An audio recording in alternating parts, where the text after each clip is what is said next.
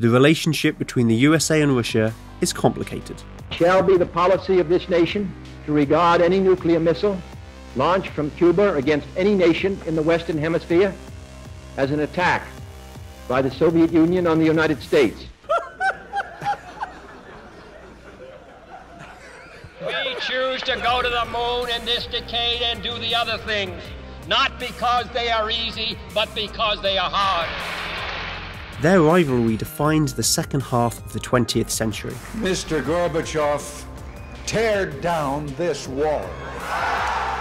Millions are spent each year trying to improve relations, and even more spent undermining them again. To many, they are opposites chalk and cheese, vodka and apple pie, Oceania versus Eurasia, East versus West. It's easy to forget that only 51 miles separates them. If we're going to spend so much time, energy, and money trying to build bridges between Russia and America, then why not just build an actual bridge?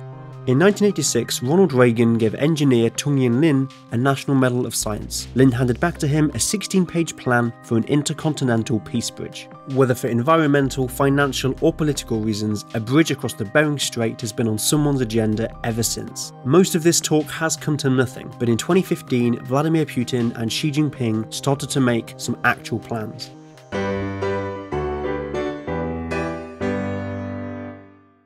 The Bering Strait is a 51 mile sea passage separating Siberia and Alaska. In 1867, the US bought Alaska for $7.2 million, or 2 cents an acre. This created a new border right down the middle, separating two small islands Big Diomede Russian and Little Diomede, now American. The same boundary is followed today by the International Dateline, giving the Diomedes the adorable nicknames of Tomorrow Island and Yesterday Isle. Ever since the Cold War, Big Diomede and most of Russia's eastern shore has been a military zone. No travel is permitted. In fact, you can't arrive or depart there, even with a Russian visa. The closest you can get is the port of Provideniya, and even then you should probably get permission before rocking up. This hasn't stopped people trying though. In 2006, Karl Bushby and Dimitri Kieffer navigated the strait's ice floes on foot. However, Lynne Cox swam between the Diomedes in 1987. The public support was so immense that Reagan and Gorbachev thanked her at the signing of the Nuclear Forces Treaty. It took a daring American girl by the name of Lynne Cox a mere two hours to swim the distance separating our two countries. By her courage, she showed how close to each other our two peoples live. We're not going to let them violate a nuclear agreement and go out and do weapons, so we're going to terminate the agreement. We're going to pull out.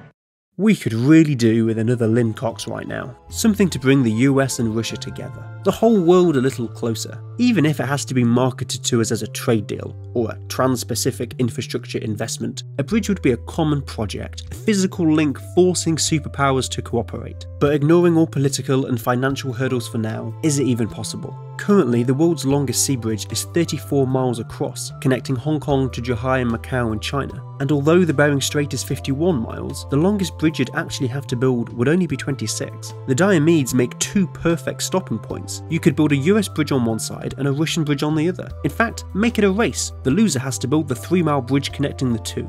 Construction would be slow. For seven months of the year, the temperature is well below freezing, and although the strait rarely freezes, large chunks of ice are funneled through the passage from the Arctic. These ice flows would exert enormous pressure on any structure we built. There may be engineering solutions around this, but perhaps the simplest would be to scrap the bridge and dig a tunnel. Tunnels may not lend themselves to metaphors as well, but they're warmer, often cheaper over long distances. You can lay gas, oil, and electricity alongside, they're protected from harsh weather, and ships can still pass above them. With the Arctic ice caps melting, the Bering Strait could become a very busy shipping lane in the next 20 years. The strait is relatively shallow, the maximum depth is only 55 metres. The Channel Tunnel is 100 metres below sea level. That opened in 1994, connecting the UK to Europe, and that relationship is going swimmingly. A tunnel, unlike a bridge, doesn't have to intersect the Diomedes, it can start and end at more convenient points. But therein lies the problem there are no convenient points. Here's a map of the Alaskan and Siberian road networks. The closest highways are 2,000 miles apart. In Russia, anything east of Magadan is impossible to get to by car, and although there are plans for major Alaskan routes, anything west of Fairbanks is tricky. Tunneling under the Bering Strait would be the easy part. You'd also have to build thousands of miles of roads over rough terrain in incredibly harsh conditions, and after all that, you've still got to persuade people to drive it.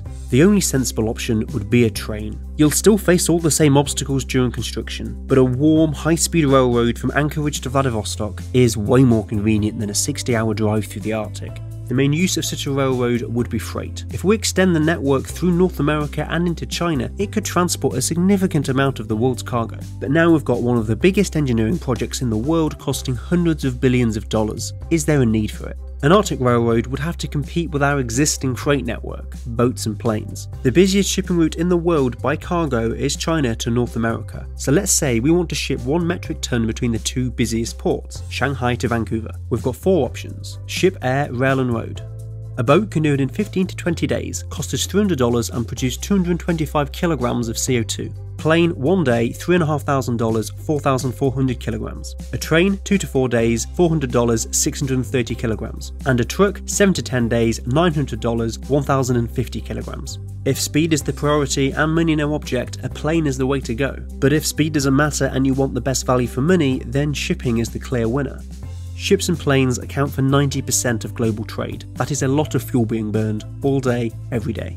Diesel trains are not environmentally friendly, but both Alaska and Siberia have stores of untapped geothermal energy. We need to replace as many major transport routes as possible with renewable alternatives, and high speed electric trains are one of them. There'd definitely be a market for an Arctic railroad. It would dramatically improve travel time without an enormous increase in price. Whether it would be profitable for whoever built it, though, is another matter. It would have to be a financier with very deep pockets and probably an ulterior motive. That pretty much leaves three options Russia, America, or China. China are building railways and shipping ports everywhere. They're already building high speed railways connecting Europe, Africa, and Asia, all with China as the central hub. They don't just want to be at the crossroads, they want to be the crossroads for all future international trade and transport. That means North and South America are definitely on the agenda. In fact, they proposed a high speed railway connecting China to the US in 2007. Putin has given China approval to build through Siberia, and then in 2015, China and Russia announced they were collaborating to build the Siberia and Alaska Passage together. This is mostly just talk, but it's getting louder and more frequent. There's a reasonable chance of it happening with or without US involvement. It would be a real shame if multiple countries didn't cooperate on this project, not to mention the dangerous power dynamic it could create. An Arctic railroad connecting China, Russia, and the US would be an amazing achievement. An opportunity for three superpowers currently jostling for their place in the century to collaborate on a common project, one that could genuinely improve the world environmentally, financially, and politically.